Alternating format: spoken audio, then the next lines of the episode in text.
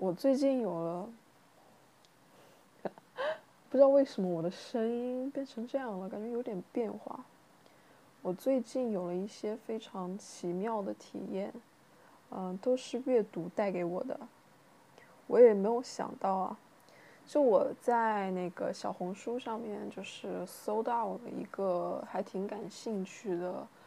书店，那个书店的那个照片非常好看。然后我就一直想去，但我一直没有出门，因为就是懒啊。但我有一天晚上吧，吃完晚饭，我觉得就是我恰好有一个契机，但那个契机我暂时不想说，我就出门了。嗯，我就直奔了那个书店，那个书店就是非常好。它的那个书架都特别的，就是高，它那个就是特别的高，嗯，它每一层都是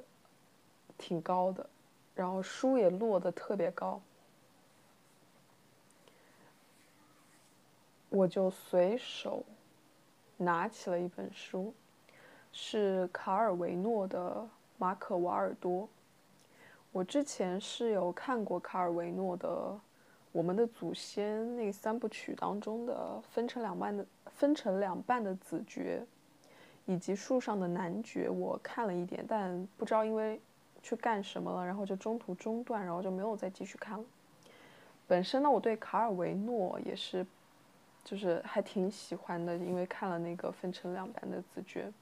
再加上之前读王小波的那个《特立独行的猪》的时候，里面就有多次提到卡尔维诺。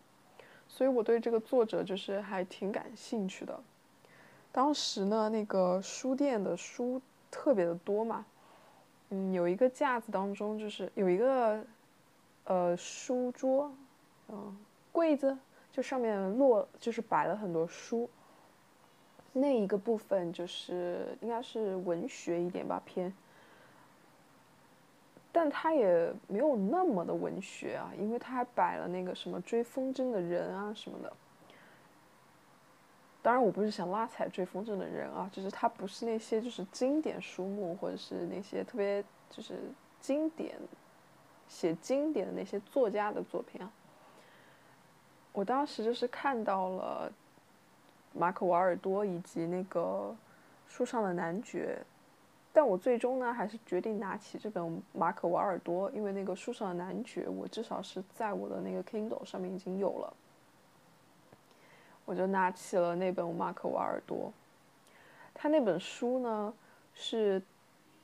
我不知道他是不是分二十篇啊，还是多少篇？反正就是春夏秋冬，春夏秋冬，春夏秋冬，一直往前，就是时间往前推。但是呢。呃，它每一章呢，每一篇呢，都是你其实可以独立把它看，就是可以独立把它看作是一篇，就是它没有特别多的情节上的连接，但是它又是整体呢，都是在那个大氛围、大框架之下的。它就是说那个，嗯，民工吧，但是把它称为马可·瓦尔多。然后他是应该是属于就是就是社会当中就是活得没有那么好，就是比较底层的人嘛。呃，他住在地下室，当然最后他就是应该是已经搬到地上去了，但他一开始是在地下的。然后他们家也没有什么钱，他们住在城市当中，但是呢又对自然有着就是美好的向往。他开篇第一篇就挺有意思的，就吸引我往下读。然后他每一篇的，就是那个视角非常独特，然后整个整个切入点切入点也挺有意思的。但我不想跟你们剧透啊，或者是就是透露什么，我只是想说一下我大概的一个感受，就是他每一篇呢都是。你都会觉得那是实实在在发生的事情，就尽管它有一些荒唐荒诞，但它你又觉得是就是实实在在，可能每个城市都会有马可瓦尔多的那种感受，以及这些事情呢，荒诞但是又很合理，就给人一种非常奇妙的体验。然后他这个马呃卡尔维诺就是和他挂钩的那个作品的特点就是轻盈嘛，就是非常的奇妙。太奇妙了，这个体验，我就是看完之后啊，就是还在回味当中。我走出那个书店，就是外面呢，就是有一条河，然后那个河呢，它是它不是那种缓缓流动，它还有一点点小湍急，因为它有那个落差在，就是。中间呢，横过那个河呢，还放了很多那种大石砖，就是可以踩着那个石砖过河到一片草坪上。那个石砖所在的位置呢，恰好就是它那个河的那个落差所在，所以它还比较湍急，走的时候，然后也很凉快。然后我穿过那个河，走的那个草坪上呢。就会看到几个几顶帐篷，也正是那几顶帐篷以及歌声吸引我往那里走。它那个帐篷，白色的帐篷有好几顶，然后外面绕着很多圈的那种黄色的小灯串，然后有人在弹唱。好像一开始的时候我听到的歌声应该是痛仰的一首歌吧。然后后来又有就是底下坐的人，就是用，就是主动上去唱了一首歌。当然他们的歌我是没有那么大的兴趣啊，但我觉得就是那个氛围非常的好，就是底下坐着一圈又一圈的人，然后他们也非常的就是和谐，然后捧场，就是有掌声啊、欢呼声啊，整个氛围就非常的。就是让人觉得很舒适，因为一般大家都很冷漠嘛，大家不会发表那些，就是自己的感受，就是不会把自己的感受表露出来。但当时我在的那个地方呢，他就整个人他们的就是感受都是很外露的，我就觉得很，就是感觉特别好。我当时站在那个草坪上，又重新去遥望那个书店。我就觉得很神奇，因为我所踩的这片草坪，它是在城市当中，但它又不像是真正的在城市当中，仿佛那些就是被那些小灯串、小暗黄的小灯串照亮的那些吉他声、歌声、掌声，然后人们的欢呼声，就是就是把那一块地方就是笼罩起来了。就是和城市就是有一种割裂感，就是割开了，就是就是和城市，我不知道该怎么形容，就是和城市，它是在城市当中，但又不像在城市当中，就是非常奇妙的体验。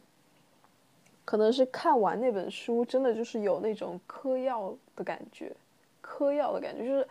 哦，整个人就是沉浸在那本书当中的。那本书的情节当中，啊，我现在说话有一点语无伦次啊。第二天呢，我又想重新回到那个书店，但是呢，因为下雨，所以我就不是很想出门。然后我就把那本马可瓦尔多在 Kindle 上面看完了。又过了一天，我重新又回到那个书店，又重新想去那个书店的时候。我就翻，我就把那本《百年孤独》拿起来了，然后我一坐在那个书店一坐就是三个半小时吧，往上走，然后我就就是沉浸在《百年孤独》里面。《百年孤独》呢，一开始的时候呢，它就有一些长人名，然后我一般看这种外国的作品呢，就会对人名呢，就会就是仔细的看了一下，因为他我我害怕他后面会就是提到这个人名，但是又不以他全名的方式提到他，就比如说他只说他的姓，或者只只说他的就是名字，或者是还有什么就是那种昵称啊之类的，所以我就是很仔细的看了一下那个人名。前三版我记得很清楚，前三版我是有反复的来回看了一下，就是看的比较慢，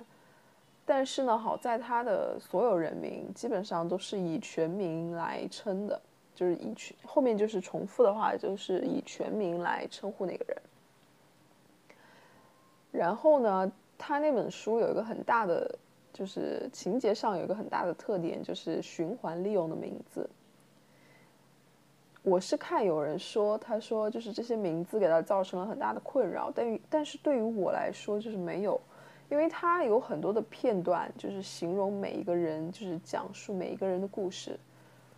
都让每一个每个形象都很鲜活，就他确实是一直在重复，一直在重复，但他说描述那个人的事，就是经历或者事情的时候，非常的鲜活，导致那个人物会在我的。心中留下一个形象，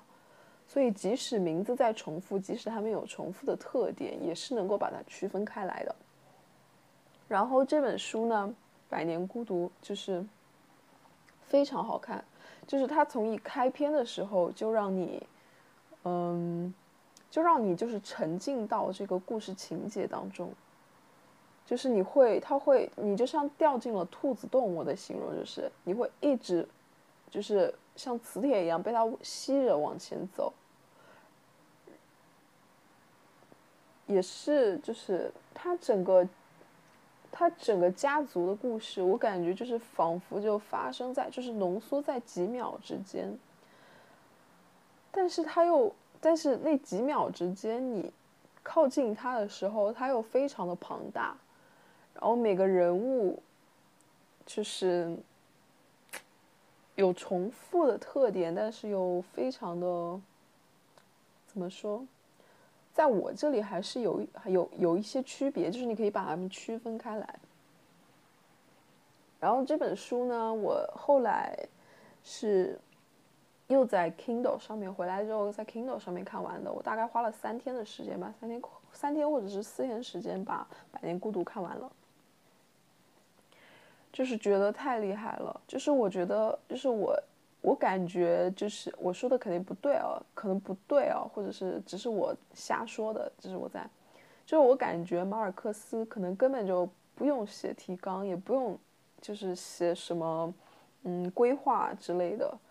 也不用设计这些情节或者设计人物，我感觉就是所有的东西都是仿佛就是那种浑然天成，就是。很清楚的，在他脑子里面已经浮现出来了，他只是把它写出来了而已。然后它里面的文字也是非常的，也是非常生动，然后非常令人就是有画面感的那种。当然，跟译者可能也，译者可能也有很大的功劳。但是我看完这本书之后呢，就是。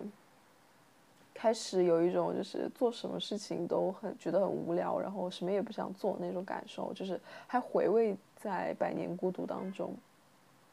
然后我就开始找啊相关的就是一些播客来听，然后我就是听到有一个播客文化土豆，他他是当中有一个人他说他看的是英文版，然后英文版就是呃也翻译的非常好，马尔克斯本人也是说就是比他的嗯。呃，原文还要好，然后虽然不知道有没有那种礼貌客气的成分在啊，但是那个译者也是非常厉害。然后他说，呃，英文版本和西语版本，然后原版的话，就是它有一个地方是用的同样的词，就是发现冰块。哦，对对对，是发现，哎，是哪个地方来着？忘记了，反正是，好像是 develop。Develop 那个词，嗯，哦，不是 develop，是 discover，啊，就是发现那个冰块。然后好像中文里面好像不是这样，还是哪个地方？好像，哎，我我记不清楚了。反正就是说英文和西语里面就是写的是一样的，但是中文那里没有译出来，但它其实有一个特别的意思在的，有另外一层意思在的。然后我当时就开始后悔，为什么就是不第一时间看那个英文的版本？因为我当时想啊，它既然中文版本也是从西语直接翻成中文的，那我就直接看中文的好了。然后我就，哎，就是很后悔，这有点懊恼吧。但当然，中文版本也很棒了，就读下来非常的顺畅，还挺顺畅的。但是呢，就是有也有人评价，就是什么。急趋鳌牙还是什么来着？还学了个新词，就是对那个译者的文字的评价，就觉得有点生硬吧。那个那个成语我可能说错了，也不知道说对了没有。反正就是说他翻译的比较生硬。《百年孤独》实在是太好看了，就是非常奇幻，非常美妙。太美妙了，这两本书就是非常幸运，就是走进那个书店，然后拿起了这两本书。然后我今天啊，又一口气啊，就下了很多本，就是其他的书，我下了十本，但当然中间有重复的，就是我下载了中文版本和英文版本的。就比如说那个什么《克拉拉与太阳》，是不是叫这个名字？我下了中文版，还有英文版，英文版。然后那个托斯托耶夫斯基的那个《罪与罚》，我也是下了英文版和中文版，就是希望自己能够再继续看书，因为看书实在是给我了非常，带给了我非常大的快乐。最近，就是而且它那种快乐是持续性的，就像跑步一样，就很神奇。就是你持续的快乐，真的就是嗑药的那种感觉，嗑药，然后但是还没有醒来的那种感觉，我觉得应该是。但是啊，那个书店说到那个书店，那个书店本身是非常好，它那个座位都是有那种软座的，然后它也有那种桌子，然后那种凳子供你就是在那里就是干其他的事情或者是看书。但是呢，问题出在了哪里呢？问题出在了人身上。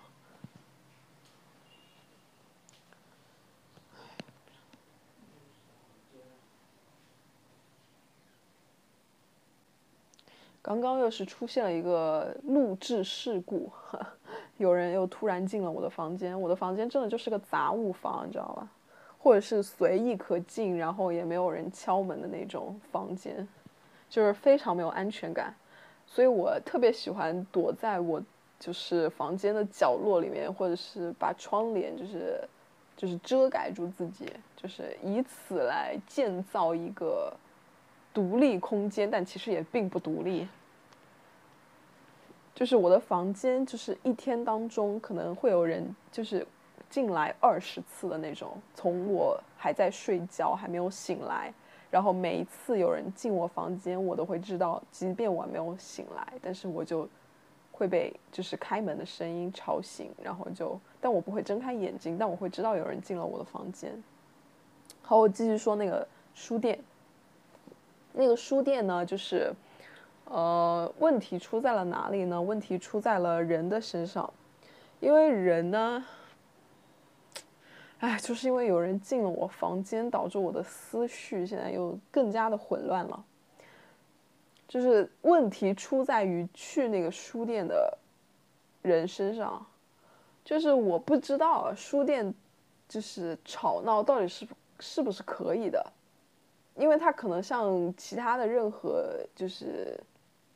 呃商店一样，都是供人买东西啊什么的，就是它可能也许。是吵闹的，也是理所应当，或者是它本来就是正常的。我不知道会不会，我不知道是不是这样。但是呢，就是矛盾的地方在哪里呢？就是它是也有提供给人坐在那里阅读的，就是空间的。它是有这个设计的，或者是说，就是它有那些就是坐的地方啊，专门然后工人看书，然后他也会把很多书就是。拆封一本就是试读本给你看的那种，那在这种情况下，其实就和其他的书店会有不同啊。大家走进来，应该就是会默认就是要呃安静吧。但是其实并不会，就是大家都很吵闹，就是他们把逛书店就是逛成了菜市场，就是尤其是就是那些带那些小孩以及带那些小孩以及带那些小孩的家长们，就是那些小孩本身就是吵闹，就是跑来跑去，我觉得嗯也 OK，就是也也不是不能理解，因为小孩嘛，他们就是。没有那么多规矩，也没有那么多，就是觉得自己要安静。但是，那些带那些小孩的，就是成年人们，他们也同样的非常吵闹，就是他们，就是本身也很吵闹，所以我就可以知道为什么他们的小孩也是那么的吵闹。有些家长呢，会对那些小孩说要安静。但是呢，他是对小孩说话的声音也非常的，就是大，然后，也更多的家长呢是他们本身自己也很吵闹，他们的小孩更吵闹的那种，还有一些呢就是和朋友一起走进这个书店，然后他们说话就很大声。我之前是就是坐在那里嘛，然后有人就是。看到一本书就会说那本书的名字，就说，呃，比如说呃，《百年孤独》啊，这本是必读的，然后什么什么，再比如说《霍乱时期的爱情》啊，这个也是必读的。但他们就是说话声音非常大，然后呢，更离谱的就是当时坐在我旁边的那位女士，也是一个带，也是一位带小孩的女士，她非常的。怎么说？有一点离谱吧，就是他在坐在我旁边在打电话，就是我们的位置呢是隔得很近的，然后尽管他在小声的打电话，我也是能够听得很清楚的。他就在我耳边说话，在我旁边打了可能会有二十分钟的电话吧，二十分钟半个小时的那种长电话。然后呢，他还有一些很有趣的举动吧。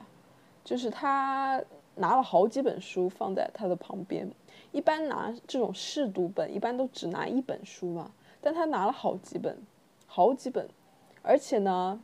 就是不停的拍照，就是不停的拍照，拍那些页，就是书里面的内容，然后拍封面，就是。而且他他如果只是偶尔拍两张，我觉得可以理解，他可能看到了就是自己比较喜欢的部分，但他拍照的频率实在是太高了。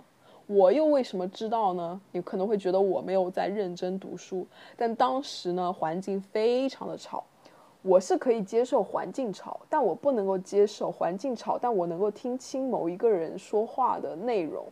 就他就在我附近吵，而我我可以接受那种就是泛泛的大环境下的吵。那当时呢，就是旁边有人在我就站在我旁边说话，然后他又在就是不停的就是翻书，但是又在拍照，就是很还是受到了一些影响。但是呢，由于那两本书呢，确实也是非常的就是迷人啊，就还是就是我没有那么被打断的继续往下读。但我还是知道周围的环境就是发生了一些什么，这就是那个书店，就是带给我的一些体验吧。就我希望啊，就是如果有人去这种带有就是嗯能够阅读的条件的这种书店啊，大家就还是尽量的不要发出声音啊，就是太吵了，就是他们就是。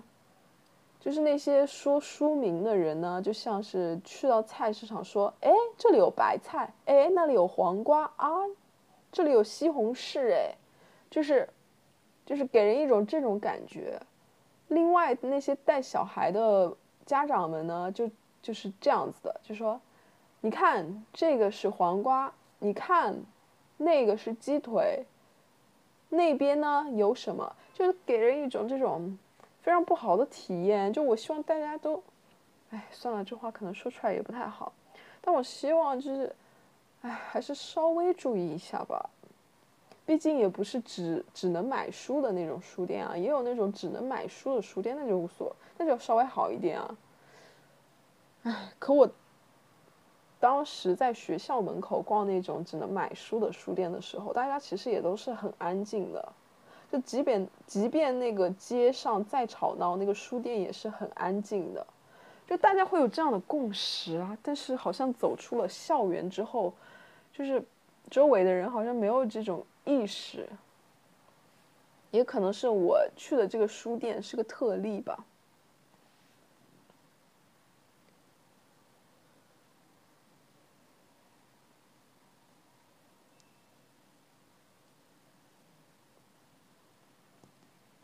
我希望我能可能再多看两本书，然后再来说一期关于书的这种阅读体验的节目吧。也不说节目了，我这个栏，我这个频道也并不是什么节目，只是自己在自说自话而已。我其实还想就是说，就是我我看那个这两本书的间隙呢，就刷到一个视频，是姜思达的那个 DV 计划，我就是。之前呢，我点开了点开过这个 DV 计划，但是我只看了一期就没有再看了。我点开的那一我我我除了第一期之外呢，之前看过了一期之外呢，那天我又点开了这个 DV 计划，是因为那个嘉宾是秃九，因为我是非常非常喜欢他嘛，就从我就是好几年前看他视频。就我看他视频应该看的挺早的，然后就很喜欢他，就他每个视频啊，除了那种护肤的购物分享之外，就他每个视频我都会看。然后他们就那一期的主题是爱无能，然后当时，然后视频里面秃九他有形容自己，就是之前就是对别人就是。呃，他说他称自己的行为为极其，不是人的行为。然后他说他当时，呃，就是想和人家在一起的时候，他可以来，但是有，但是他想一个人待着的时候，就不是很想联系对方。然后我，嗯，然后我当时看到这里的时候，我就在说，然后我心里就在想，我就是这样子的，我之前做过一模一样的事情，而且我。并没有意识到那是机器不是人的行为，就是我并没有意识到那是不好的行为，而且我直到现在也没有觉得那是不好的行为，我只是知道别人对这个种行为的评价是不好的而已，就是非常有趣。我竟然也是不知道，我应该也没有伤害到对方吧，因为我们的就是因为我们也没有相处太久的时间，所以也。称不上朋友啊，或者是什么的那种，所以应该也还好吧。我就是我是不是在为自己就是辩解啊？然后我又在想爱这件事情，就是嗯，我好像没有这个能力，就是完全没有这个能力。我不知道到底怎么样才能拥有这个能力？是不是大家小时候就是接收？是不是人只能在就是接收到特别多？爱的情况下才能够有爱别人的能力啊？还是他不需要接收到很多爱也能够拥有爱别人的能力啊？就是我，就是不是太清楚。然后我就在想啊，我不知道我什么时候能有这个能力，或者说我这辈子还有没有？就是机会能够拥有这个能力，但这个算了，这个问题太……哎，我我，哎，我不能够说算了，就是我应该要避免这两个词。我有的时候啊，就是晚上的时候啊，我发过就是一一条这种文字，就说。嗯，就是那种双手就是伸向天空啊，直直伸向天空，然后仰头的那种，然后大声呐喊：“能不能有人来爱我？”就是任何人也好，就是我也会对你特别特别好的。然后我有的时候就是会有，就是心里啊，就是在做这样的动作，就是我没有真正的伸出手，但我心里就是在伸出手，把手伸向天空，然后仰头呐喊这一句话，就是能不能有人来爱我？就是显得非常的 desperate，然后非常的可怜，也不是可怜吧，显得非常的就是不知道怎么形容，就有的时候会有这种想法。是不是特别缺爱呀？我觉得，哎呀，虽然我虽然我发出了一些笑声，但是心里非常的苦涩。哎，什么叫什么笑越大声，哒哒哒哒，心却更冷，哒哒哒哒哒哒哒哒。哦，我说到唱到陈奕迅的歌啊，我好像再也听不了陈奕迅的歌了，就是他会令我回想起过去一段非常美好的时光，然后我不能够再拥有，或者是不能够再复制那一段时光了，所以会让我感到非常的忧伤，所以我就不会再去听陈奕迅的歌了。而且我只要一听陈奕迅的歌，不管是我之前听过的，还是他的新歌也好，我都会就是陷入到就是非常就是有一点凄凉伤感的那种心情中，就是，但是啊，《百年孤独》当中有一句话，我不记得它具体是怎么写的了，但大概的意思就是什么过去不可能就是回来。哎，那句话叫什么来着？我当时看的时候印象很深刻的人，我现在竟然忘记了。大概就是过去不可能重来，春天也不会再重新回来，大概就是这个意思吧。哎，我怎么又开始叹气了？不能叹气，不能叹气，不要叹气，不要叹气，不要叹！我现在给我自己立下规矩。一不要叹气，二不要说算了，三不要说好吧。我觉得这是非常消极的表达，也给人感觉也非常不好。好吧，这一期就这样吧，拜拜。